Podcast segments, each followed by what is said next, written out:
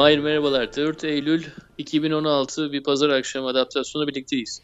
Evet, yeni yuvamız Manifold'dayız. Yeni yuvamız Manifold. Tek tek yürek takılanların kolektif adresi diye özetledim. Ama bilmiyorum. Ee, tek yürek mi dedin, tek kürek mi dedin? E, yürek dedim ama kürek de olur. Gerçi kürek ekip işi yani. Yani kürek çekmek daha çok bir takım sporu o yüzden. Ama evet onun gibi olabilir bilmiyorum. Neyse e, yani bireysel e, görüşleri olanların e, kolektif ortamındayız. Mutluyuz şu ana kadar gayet e, güzel yorumlar aldık o yüzden. E, bu şekilde devam ediyoruz. E, yeni formatımızda programımız biraz daha hızlı. E, kısa demeyeceğim hızlı diyeceğim. E, ama daha sık yayınlanıyor. E, ve bu yüzden de daha güncel konuları takip edebiliyoruz. Onurcuğum. Evet. iTunes'da ve e, aynı zamanda Spreaker'da olmaya da devam ediyoruz. Evet. Evet bu haftaki konumuz. Bu haftaki konumuz aslında Amerika'da e, teknoloji yazarlarının birden e, yoktan var ettiği diyelim bir konu. E, konunun birkaç ayağı olduğunu düşünüyorum. E, aslında şuradan ortaya çıktı. Y Combinator e, meşhur e, yeni startup e, geliştiren ve hızlandıran ve yatırımcı bulan e, Y Combinator grubu e, birçok meşhur startup'ın da ilk başlangıç noktası olan Dropbox, Airbnb, e, Reddit gibi. E, bu geçen hafta bir demo day yaptı. Bu, bu demo day'ler e, sen de biliyorsun ki Onurcuğum e, hızlı sunum yapılan günler. Yani iş fikrinizi e, bulunduğunuz şu anda bulunduğunuz durumu işte teknolojiniz ne alemde ya da işte iş fikriniz ne alemde yatırımcınız var vesaire bunları 5 dakika içinde anlattığınız günler. Burada bir şirket ön plana çıktı. Şirketin ismi Legalist. Yap- Legalist. Legalist evet. Yaptıkları işte e, davalara, e, finansal olarak potansiyeli olan davalara e, yatırımcı bulmak ve bunu da e, machine learning yani e, makine öğrenimi mi diye çevireceğiz bilmiyorum. Makine dili değil mi? Ha. Evet ama e, evet öyle. Ha, machine language değil, machine learning. Learning evet. Yani machine learning yöntemiyle yapmak. Yani e, yapacakları iş verileri toplayacaklar hukuk sisteminden. Bunları analiz edecekler yeni yöntemlerle ve bir davanın yüzde kaç oranında kazanılıp kaybedilebileceğini anlamaya çalışacaklar. E, tabii ki bunun üzerinden bir sistem kurup da ona göre de e, belli yatırımcılar, finansal destek sağlayan yatırımcılar alacaklar. Evet, hukuk sistemiyle e, finansal sistemin ve aynı zamanda teknolojinin iç içe girdiği üçünde bir, bir arada bulunabileceğiniz bir dönem. Tabii Legalist ilk şirket değil bu konuda ama Legalist'in baş yatırımcısı Sı. oldukça bilinen bir insan Peter Thiel. Kendisini Facebook filminden tanıyoruz. Evet. ee, aslında şöyle e, şimdi konu devam ettikçe dediğin gibi Peter Thiel bu şirket e, özgün bir fikre sahip değil belli bir noktada. E, bir takım özgün yönleri var ondan da bahsederiz. E, ama birden popüler olmasının bu şirketin popüler olmasının sebebi Peter Thiel. E, evet çünkü günümüzde konunun bir konunun popüler olmasının en büyük nedeni arkasındaki isim. Evet. E, çünkü o kadar çok konu var ki ee, e, Doğru. Yani çok da insan var tabii ama E, karakterleri tanımak biraz daha konuları tanımaktan daha kolay oluyor. En azından bir yüzleri var, bir geçmişleri var.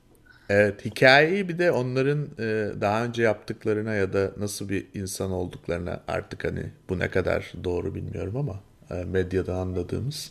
Evet. Peter Thiel'i evet. şahsen tanımıyoruz yani. Onu, evet, hiçbirimiz Peter Thiel'i tanımıyoruz. Büyük, büyük ihtimalle tanımak da istemeyiz. ee, ben, Bunu yalnızca muhafazakar olduğu için söylüyorum. Benden uzak Muhafazakar olduğunda yalnızca cumhuriyetçi olduğunu bildiğim için söylüyorum. Yoksa büyük ihtimalle muhafazakar değil. Ee, neyse. Ama Peter Thiel'in hikayesi şu tabii. E, Gawker denilen bir siteyi çökertti. Evet.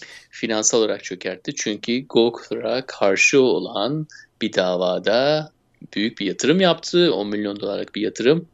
Ve Gawker 140 milyon dolarlık bir ceza ödemek zorunda kaldı davalıya ki davalının kendisi Richard Thiel değildi. Evet. Davalı Hulk Hogan denilen bir Amerikan güreşçisi olduğu halde Peter Thiel bu davayı finanse etmeyi seçti ve ve bundan sonra da şu anda Legalist adlı bir şirketin dediğim gibi baş yatırımcısı. Ya yani bu ne anlama geliyor? Ee, şu anlama geliyor bence. Bir finanse etmek ne demek birazcık onu açıklayalım. Belki hiç bilmeyenler olabilir. Sizin bir davanız var. Amerika'da e, hukuk sistemi oldukça pahalı e, işleyen bir sistem. E, dünya bence Türkiye'de de çok ucuz olduğunu zannetmiyorum herhalde gelir oranlarına vurulduğunda. Uzun süren bir dava çok yüklü bir masraf getirebiliyor. Bunu karşılayacak paranız yok. O zaman ne yapıyorsunuz? Ya gidiyorsunuz eşten, dosttan, aileden para alıyorsunuz ya da Hulk Hogan davasında olduğu gibi Peter Thiel gibi bir adam diyor ki ben bu Gawker'ın yaptığı şeye karşıyım. Bunlar sizin öyle özel alanınızı ihlal etti. Bu benim için bir e, ideolojik bir dava. Ben buna destek vereceğim ya da en azından öyle diyor. E, cebimden 10 milyon dolar bütün masrafları karşılıyorum diyor. E, bu da anlama geliyor. Bence e, ben kendimce söyleyeyim sen de söyle ne düşündüğünü. Bence iki anlama geliyor. Birincisi e, sistem tabii ki daha fazla para üzerinden işleyecek bir noktaya gelmiş oluyor. Eğer hala gelmediği ise. E, İkincisi? İkincisi bu dava bir işe dönüşmüş oluyor. E, işe dönüştüğünde de e, bir işveren olur değil mi? Patron olur, işçi olur, efendime söyleyeyim kazanç olur. E, ama e, bence zaten aslında hukuk da bir iş yani en azından e, işin işleyişinin değiştiği ve daha da fazla değiştiği anlamına geliyor diye düşünüyorum ben. Sen ne düşünüyorsun evet. hocam? Yani eşe dosta gitmek yerine internet üzerinden e, kendi davan için para toplayabilecek olmak ve sana para vereceklerinde e, senin e, yalnızca senin kim olduğuna veya davanın ne olduğuna değil de bütün bilgileri toplayarak belli bir dataya göre karar vermesi bu data içerisinde işte hakimin e, daha önce verdiği kararları olsun, davanın nerede görüldüğü olsun, ona benzer emsal teşkil eden diğer davalarda ne olduğu olsun. Olay biraz tabii iddialaşıyor. Yani İngiltere İngiltere futbol 3. futbol ligindeki bir maçı tahmin etmeye başlıyor. Evet. E, bu bu ne anlama geliyor? E, bu şu anlama geliyor. Yani bir şekilde internet belli insanlara açık olan şeyleri artık çok insana açık bir hale getirmeye başlıyor. Ve bu bazılarınca çok gaddar bulunabilir. Şöyle bir şey var bence. Kesinlikle... Hele yani hukuku böyle biraz kutsallaştıran insanlarsa eğer bunu biraz e, orman kanunu gibi kabul edebilirler. Evet. Geçen gün e, The Reader filmini izledim. Okuyucu herhalde Türkçesi. E, izlememiştim yani. E, 2000... Bu eski İngiliz filmi falan mı? O yok şey... yok. Bu şey e, SS e, görevlisi olan bir kadının e, savaş bittikten sonra Almanya'da genç bir çocuklu olan aşkına dair. Çocuk sonra hukuk fakültesine giriyor vesaire. E, ve e, yani sonunda kadın yakalanıyor işte zamanında bir sürü Yahudinin öldürülmesine e, bekçilik etmiş. Orada çocuk da hukuk fakültesinde olduğu için bu büyük davaya e, öğrenci olarak, gözlemci olarak gidiyor. Orada hukuk profesörüyle arasında geçen çok güzel hukuka dair laflar var. Sen öyle e, ondan bahsedince aklıma geldi direkt. Yani hukuk aslında ben de sana katılıyorum. Yani kutsal bir şey kesinlikle değil. Bir kere zaten insan yapısı bir şey. Nasıl kutsal olabilir yani? E, ikincisi de sürekli değişen bir şey. Yani 5 sene önce hukuk dışı olan bir şey bugün hukuk içi olabiliyor. O zaman ceza almış olanlar geriye doğru işlemiyor falan filan. Bir sürü şey var yani burada. Fakat şunu tahmin ediyorum. Yani bu tamamıyla bir spekülasyon. Ee, bir dava olacaktır. Yani böyle işte Hulk Hogan davası da bence biraz öyle bir davaydı. Şimdi bu işler daha geliştikçe işte böyle şirketler daha fazla arttıkça ya da legalist belki tek başına başarılı olursa belli davalar olacak ve o davalar böyle toplum vicdanını yaralayacak ya da öyle diyelim yani. E, çünkü işte inanılmaz birileri para akıtacak ve sonunda adaletsizlik olacak falan filan. Ama e, bunlar zaten olan şeyler. Benim hani en azından e, birazcık kafam oraya gidiyor diye düşünüyorum. Ee, özellikle ya zaten olanların biraz daha abartılı bir şekilde olması zaten olanları algılamamız için bir fırsattır. Evet. Ve bu yeni sistemlerde bu abartılı bir şekilde e, göz önüne getirmesiyle birlikte bu durumların biz de sistem içerisindeki açıklıklara karşı kör kalma yetisini gittikçe daha yitirmeye başlıyoruz. Evet. İlk etapta bu bu tür bir e, orman kanunu veya işte gaddarlık dediğimiz şey insanları tabii %50-50 bölecek. Ee, Şöyle şöyle bir şey uçlarda şey. yaşamaya başlayacağız ama bir süre sonra tabii bunun daha dengelenmesi için bir fırsat olacak. Ama ya bu datanın e, göz önüne gelmesi ve bu da data dahilinde de nerelerde açıklık olduğunu bilmemiz hukuk sisteminde, hukuk sisteminin evrimi içinde herhalde evet. çok da olumsuz olmasa gerek. Şimdi zaten e, ya burada bence hep genelde bu tip veriyle ilgili ya da işte yeni teknolojilerin bütün kutsal saydığımız alanları e, disrupt etmesi, değiştirmesiyle ilgili e, iki tane temel e, şey tedirginlik noktası oluyor. Bir, e, hep de iki tane nedeni varmış. Bilmiyorum bana iki tane geliyor. Birincisi bence e, verilerin toplanmasından sonra ortaya çıkan işte o insanın karar verme e, şeyinin e, prosesinin ortadan kalkacak olması. Yani tamamıyla makine algoritma sana bir rakam verecek ve orada senin sanki hiçbir e, yardımın yokmuş gibi düşünülüyor. Bu bence doğru değil. İkincisi de böyle bir sistem ortaya çıktığında e, ya bu sistem işte birinin eline geçerse oysa ki herhangi bir sistem zaten birinin elinde. E, ama işte yani ya işte Peter Thiel mesela bu şirket başarılı oldu. Peter Thiel bütün küçük medya şey yayınlarını batırdı falan. Onların hepsine dava açtı yatırımcı buldu vesaire. Ee, yani benim aklım bundan fazla da olabilir Onurcuğum. O yüzden iki dedim ama ikiden fazla olabilir. Ama şu anda aklıma gelen iki tane. Ee, ama ya bu... yıkılsın gitsin ne olacak ya? Boş ver. Hangisi? Küçük medya kuruluşları mı? evet gitsinler. ya zaten ne yaptıkları da belli değil yani. Sonuçta adamı yatak odasından videoyu post et. Ondan sonra dava açıldı. Diye böyle bütün Gawker'cıların tepkisini çeken bir şey söyledi. Ya bu, bu da ilginç bir durum. Çünkü hani Peter Thiel libertaryen birisi olarak biliniyor ama aynı zamanda hani cumhuriyetçi birisi. Evet. Ee, koyu bir koyu yani bir koyu bir Hristiyan olarak biliniyor. Aynı zamanda evet. eşcinsel. Yani birçok birbiriyle tezat görünen kimliği evet. bir arada taşıyabilen ilginç bir insan. E, fakat e, 2007 yılında Gawker'ın onun eşcinsel olduğunu açık etmesi diyelim artık. Hı hı. E, bu ideolojik bir savaşa dönüşmüş gerçekten. Şöyle bir şey ee, diyor. 2007'de makale yayınlandı evet Gawker'da ve o zaman yani belki de ilk resmi olarak bir yerde yazıldı. Ama kendisi diyor ki benim zaten eşcinsel olduğum belliydi. Ee, ama yakınlığımdaki insanlara, arkadaşlarıma, çevreme zarar verdi bu makale. Ee, fakat Gawker'la olan dava meselesi yani 5-6 sene sonra olan Hulk Hogan davası bir garez meselesi değil diyor. Ee, bilmiyorum. Biz inanıyoruz. yani ben biraz 50-50'yim açıkçası. Çok inandığımı söyleyemeyeceğim. Ya sonuçta bu tür şirketlerin olması tabii eğer çok güçlü oyuncular varsa o güçlü o güçlü oyuncuların karşısında biraz e, crowdsourcing dediğimiz IMC usulü başka yatırımcıların da oluşmasına esasında imkan tanıyor. Hmm. Bu gerçek hayatta olur mu? Yani olmama ihtimali çok fazla tabii. Yani eğer birisi 20 milyon dolar bir davaya akıtmışsa senin karşısında işte her insanın 20 dolar verip oradan milyon insan bulma ihtimalin çok az. Şimdi bu noktada herhalde ben hukuk uzmanı değilim ama hukukçular belki bizi dinliyorlarsa eğer dinleyen varsa işte delil hani deliller var ama onlar ne olacak her şey para mı gibi bir şeye geliyor olabilirler. Her şey ee, istatistik yani delil diye bir şey yok.